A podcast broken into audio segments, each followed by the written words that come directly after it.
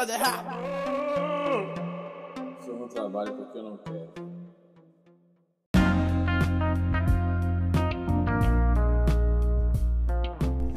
E aí pessoal, tudo certo, nada errado, o episódio aqui mais relâmpago, sem muita enrolação, já com vinheta de cara. E hoje eu vou falar sobre as últimas coisas que têm acontecido comigo aí no universo da comédia stand-up. Então hoje eu vou falar sobre piadas curtas, escrita e performance, que é basicamente o que está acontecendo bastante aí na minha carreira como comediante de stand-up. Pois é, como eu tinha falado, os shows voltaram e eu voltei a me apresentar. Pois é, estamos aí conseguindo fazer pelo menos um show por semana, às vezes dois, o que é muito bom. A cena de Recife está voltando com tudo. Nós temos shows aí todas as semanas aí, pelo menos quase todos os dias da semana. O calendário está recheado. A gente fez um calendário para você ver como as coisas estão ganhando corpo cada vez mais. Então aqui em Recife a cena está rodando, as coisas estão acontecendo e os shows estão rolando. E aí eu comecei a fazer os shows e sabe como é, né? Quando você começa a fazer show, você volta a fazer show, é como eu falei no último episódio, você é como se tivesse desaprendido a fazer uma coisa que às vezes você nem aprendeu ainda, principalmente para quem começou, né? Então para quem começou você nem aprendeu ainda e depois de repente você desaprendeu uma coisa que você nem tinha aprendido direito. É um negócio bem estranho. Mas se os profissionais sofrem, imagina os open mics, né? Os estagiários do humor como eu.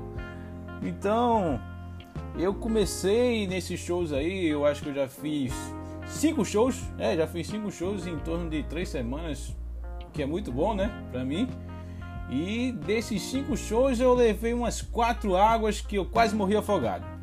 Pra quem não entende o termo água no stand-up comedy significa que o show foi uma merda, ninguém riu, então você levou água.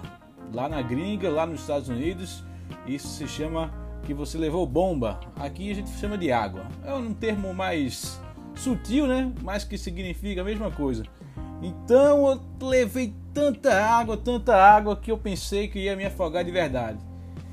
E por que eu levei água? Vamos lá, o que eu acho, a minha opinião sobre mim mesmo e por que os shows não funcionaram nesses primeiros, né?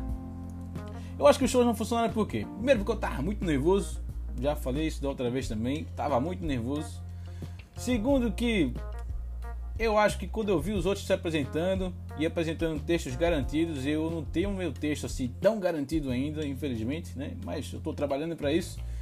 Eu me senti muito seguro e entreguei as piadas mal, né? Isso aí já é parte da performance, coisa que eu vou falar um pouquinho mais pra frente. E você entregar mal, você não confiar nas suas próprias piadas, é um caminho sem volta. Porque se nem mesmo você acredita, como é que você quer que o público acredite nas suas piadas? Então quando você entrega de qualquer forma, mesmo sendo noite de testes, como é a noite que eu faço, né, o Fábrica de Piadas, a galera não compra, velho. A galera não compra. E se for num lugar em que você tá assim desprivilegiado, né? A depender do lugar onde você esteja se apresentando. Se você estiver também numa posição de, sei lá, ser o último a se apresentar, como eu fui na primeira vez, ou se não ser logo o primeiro, como fui na última, você acaba sentindo essa pressão e tentando fazer as coisas nas coxas, pensando, já tô desacreditado mesmo, vou fazer de qualquer jeito, só quero sair do palco antes que eu tenho um infarto aqui, né? Então essas coisas interferem muito na sua apresentação e eu acho que isso me interferiu demais. Eu, como eu falei da última vez, eu ia fazer o terceiro show, né? E eu ia começar com one-liners, que são as piadas curtas.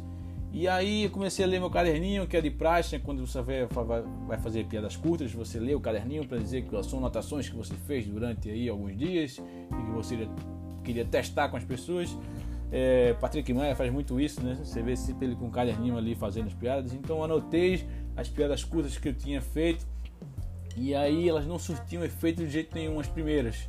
Algumas até eu já tinha testado e tinham dado certo, mas nesse show especificamente não tinha dado. E aí eu pensei, então vai ser tudo uma merda. Então comecei a entregar de uma forma horrível, sem gesticulação, sem entonação. E aí, tipo, só a última funcionou e que ainda rendeu aplausos, então eu saí pelo menos por alto, apesar de as outras terem ido terrivelmente ruins. Terrivelmente ruins é uma palavra muito ruim, né? E aí, uma expressão na verdade. Mas enfim, isso são coisas que eu sei que eu fui aprendendo, que eu fui percebendo, né? E aí eu já estou aprendendo isso. Até um comediante falou comigo no final, o grande Rafael Tibério, idealizador do Fábrica de Piadas, disse: cara, o problema é que nem tu tá acreditando nas piadas, né? Foi isso que ele me falou. O problema é que você não tá entregando as piadas como você deveria, você não tá decorando elas, você ainda gagueja nelas. Eu tenho um sério problema de dicção, eu não sei, eu acho que vocês já perceberam, porque vocês escutam isso aqui, né? Quem escuta sabe que eu falo muito rápido, ou eu falo às vezes coisas emboladas, como eu devo estar falando agora nesse exato momento, e isso interfere em tudo na hora de você entregar o texto, né? Na hora que você tá fazendo a sua atuação. Então, realmente isso influencia, e eu botei isso na minha cabeça, que eu tenho que fazer as coisas como se aquelas coisas fossem as coisas mais engraçadas do mundo, porque para mim são engraçadas, então eu tenho que fazer com que o público também acredite que seja engraçado. E por isso eu comecei a ter uma mudança de postura, e eu percebi isso no meu último show que eu fiz, foi sexta-feira passada, e aí eu fiz um show só com piadas curtas também. E eu acho que por mais que não foram todas coisas mais engraçadas do mundo, mas eu percebi coisas que eu não tinha feito no outro show e eu fiz nesse.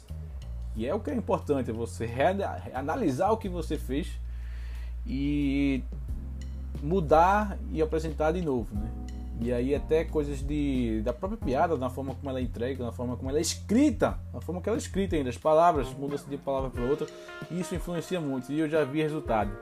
Acho que não tenha sido os melhores 5 minutos que eu já fiz, eu acho, não foram, mas eu senti uma melhora dos primeiros 4 shows, que foram horríveis e que ninguém achou graça.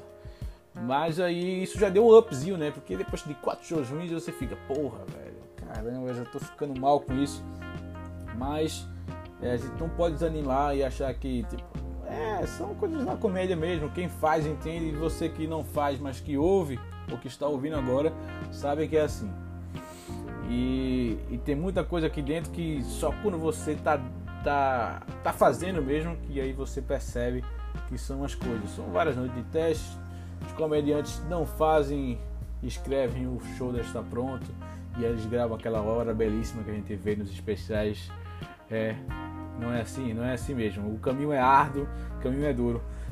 Então, essa foi uma das decisões que eu tive agora ultimamente, que foi de agora me dedicar a fazer piadas curtas. Pois é, piadas curtas, que é um estilo, né, de comédia que eu gosto muito. Eu gosto muito de assistir piadas curtas. Gosto muito de assistir Patrick Maia. Patrick Maia é o meu comediante preferido aqui do Brasil, nesse estilo, porque eu já vejo poucos fazendo, e eu vejo, quando eu vejo ele fazendo assim, eu vejo, caramba, velho, é muito legal isso. Porque pelas coisas é isso, velho, é como ele fala. Eu acabei de assistir uma live sobre piadas curtas com Daniel Duca, Nando Viana e Patrick Maia, lá no YouTube do AP72, que é o curso dos meninos aí, né? Dan Viana, Bruno Romano, Tiago Ventura, Afonso Padilha. E aí eles fizeram uma live, o Nando, na verdade, né, representando aí o AP72, fez uma live com os dois, com Patrick Maia e Daniel, e eles falaram só sobre piadas curtas. Então eu assisti essa live e isso só me deu mais gás para querer construir mais piadas curtas, que é um estilo que eu, como já falei, eu gosto bastante, e eu estou começando a gostar de escrever isso e tentar pensar mais piadas curtas, porque é uma pancada muito forte, velho. Eu acho que é um dos modelos que eu mais consigo rir, assim, assistindo stand-up, e que eu mais tenho prazer de, tipo, contar uma piada curta para alguém. Sério, quando alguém me pede para eu contar uma piada, eu posso ser a piada até não ser minha, obviamente, porque eu não tenho muitas piadas assim. Então eu conto uma piada curta de um comediante, quer ver uma piada? É só uma piada, não disse que era minha. Aí eu falo que é do comediante e conta a piada. Então as pessoas costumam gostar porque são coisas rápidas e você consegue entender a essência dela rapidinho, que é tipo fazer tudo em menos tempo e jogar tudo tão rápido que a pessoa leva um soco gigante. É como se você levasse um gancho no seu queixo, você lutando no boxe. Acho que a maioria das pessoas não lutou boxe, obviamente, mas com certeza você já viu boxe. Sabe quando é aquele soco pega de lado mesmo aqui no queixo e a pessoa cai parecendo um boneco desmontando? Pronto, é a piada curta, velho. O punch é tão rápido, o soco é tão rápido que você não vê. E isso me atrai muito, velho. Isso me atrai muito. Então, eu, por gostar muito do estilo, eu decidi fazer piadas curtas agora e eu tô tentando me dedicar mais a isso. E também, por outro fator, né, que eu não tenho a experiência toda da escrita. E eu acho que eu tenho muita dificuldade ainda de fazer piadas mais elaboradas, piadas que rendam mais. Por exemplo, como Afonso Padilha pega uma premissa, você vê que ele consegue destrinchar essa premissa e fazer várias, mas várias piadas. Só ver o último show aí dele, o Alma de Pobre, só os primeiros sets que ele faz ali com a premissa do carro, por exemplo. Pensa do carro, ele fala de carro de pobre. Cara, ele faz várias piadas com aquilo, mostra exemplos, enfim. Tipo, eu ainda não consigo fazer isso, infelizmente. Eu sou muito limitado e eu ainda estou aprendendo, obviamente. Não estou querendo me queixar aqui, enfim. Mas eu acho que são coisas que são da evolução. Eu já ouvi dizer que outros comediantes começaram assim com piadas curtas por isso, enfim.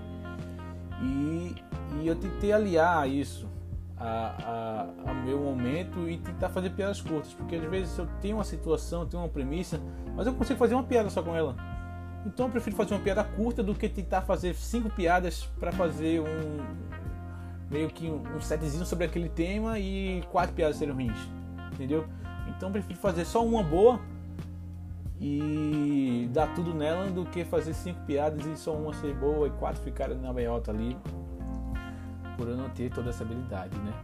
Então eu vou me dedicar a fazer piadas curtas no momento e eu tenho começado a ler agora, reler também outros livros que eu já tinha lido para tentar desenvolver a minha escrita, né? Que a escrita é uma das almas aí da comédia stand-up. E eu tava me sentindo muito travado, velho, de escrever. E aí eu comecei a reler alguns livros. Já tô começando a pegar o livro do Léo Lins que eu tenho, dar uma lida de novo, algumas coisas. Peguei uns livros aí que tinham me passado aí já em Word, aquela famosa pirataria que a galera vive passando aí nos grupos de stand-up comedy. E comecei a ler, fazer exercícios, força a minha cabeça para pensar bem menos o óbvio e tentar fazer mais associações que me engenham a criar mais piadas. Eu tenho usado assim bastante o Twitter, né? Bastante não, eu tweeto bem pouco, umas vezes um tweet por dia, porque eu só tweeto quando eu penso em alguma coisa que eu acho que passa a ser engraçada, alguma coisa que está acontecendo comigo, enfim, acho que eu já falei disso também, mas estou procurando forçar minha cabeça, né, para a escrita, para fazer as coisas andarem assim no âmbito da comédia para mim, né? E eu tenho começado a ler e eu tenho percebido algumas coisas nesses livros que são coisas que você lê e você que vê que realmente acontece, e quando você vê na prática aquilo que você leu, você vê, caramba, foi bom ter estudado. Eu sei que muitas vezes alguns comediantes, a gente já ouvi, né, dizer que não gosto muito de ler, eu sou muito do feeling mesmo. Tem alguns comediantes que são assim porque são engraçados naturalmente. Então, só dele contar a história do jeito que ele conta, ele já tem um bom texto. Mas eu acho que eu não sou muito assim, então eu tenho que procurar saber, estudar. E falando sobre performance, né, que é uma coisa que eu vi que a minha performance estava ruim, até por passar muito tempo sem fazer, por estar nervoso, por estar inseguro. E um dos livros que eu li, ele fala que na performance no palco ali, 55%, ou seja, a maior parte da sua apresentação é a linguagem corporal. É como você gesticula, é como você vai entregar aquela piada. Então, se você faz acho que o termo que chamava o dead face, alguma coisa assim, que é um estilo que você não tem reações, então é porque a sua piada tem que ser muito boa, ela tem que ser muito bem escrita para ela resultar em um riso tão grande quanto um cara que ia contar uma piada fazendo um acting, por exemplo. Então, a linguagem corporal ela é muito importante. Outra coisa que é muito importante, que é um segundo lugar, o tom vocal. É 38%. 38% da sua apresentação está aí no tom vocal que você conta as suas piadas. Eu percebi isso também porque já de praxe meu, eu falar embalado e falar rápido, às vezes eu acho que as pessoas podem não pegar o que eu estou falando. Então, o tom vocal é uma coisa que eu tenho também me policiado para conseguir fazer uma melhor apresentação. Eu acho que até nesse podcast eu estou falando um pouquinho mais, com as palavras mais assim, talvez para treinar, nem sei lá como minha cabeça está pensando. E 7%, né, da performance no palco são as palavras que você faz e isso se reflete no texto que você escreveu. Eu, no princípio, eu não concordei com isso muito, né? Eu falei, pô, pra mim, se a piada for boa, ela vai ser boa mesmo se o cara não apenas recitar ela. Mas eu vi que isso realmente tem influência depois de fazer essas apresentações, eu vi que a linguagem corporal tem. Mas eu acho que isso é um balanço. É um balanço. Tem cara que, tipo, não tem expressão facial nenhuma. Steven Wright, por exemplo, ele faz as piadas com a cara mais antipática de todas e consegue ser muito engraçado. E eu acho isso incrível. É outro cara que faz muitas piadas curtas e consegue ter uma boa apresentação, né? Então, eu acho que isso foi o que eu refleti aí nas minhas últimas apresentações, né? Tô buscando escrever mais, assim, por mais que seja pouquíssimo ainda, eu ainda tô lendo mais do que escrevendo, porque eu tô tentando dar um gás aí nesse estudo das técnicas para levar pro papel. Agora também eu tô com menos tempo, né? Eu não tô com aquele tempo disponível que eu tava durante o período de quarentena, de pandemia. Tô fazendo umas coisas durante o dia, então tô chegando em casa de noite só. E nisso, quando eu vou ler, já termino, ouvi essa live agora, por exemplo, e daqui a pouco tô gravando podcast e agora já são 10 e pouca. Eu já não faço mais de madrugada como eu fazia antes. E o tempo já está corrido, daqui a pouco eu vou dormir, porque amanhã tem que acordar cedo de novo, enfim. Então, estou dando um privilégio aí para a leitura e depois dar uma carga aí em produzir bastante piadas para meu show ficar cada vez melhor e eu conseguir avançar nesse mundo da comédia. Então, meus amigos, vocês que ouvem esse podcast, vocês que gostam de acompanhar a vida desse comediante stand-up iniciante, muito obrigado por ter ficado até aqui. Espero ver vocês na próxima, como eu falei. Não vou gravar esse podcast toda semana, mas sim de 2 em 2 semanas, ou talvez mais. Gravei dessa vez no intervalo de 2 semanas. E pretendo aí estudar cada vez mais, me apresentar cada vez mais e me tornar um comediante melhor. Então, muito obrigado mais uma vez e nos vemos na próxima. Um beijo, um abraço e é isso aí.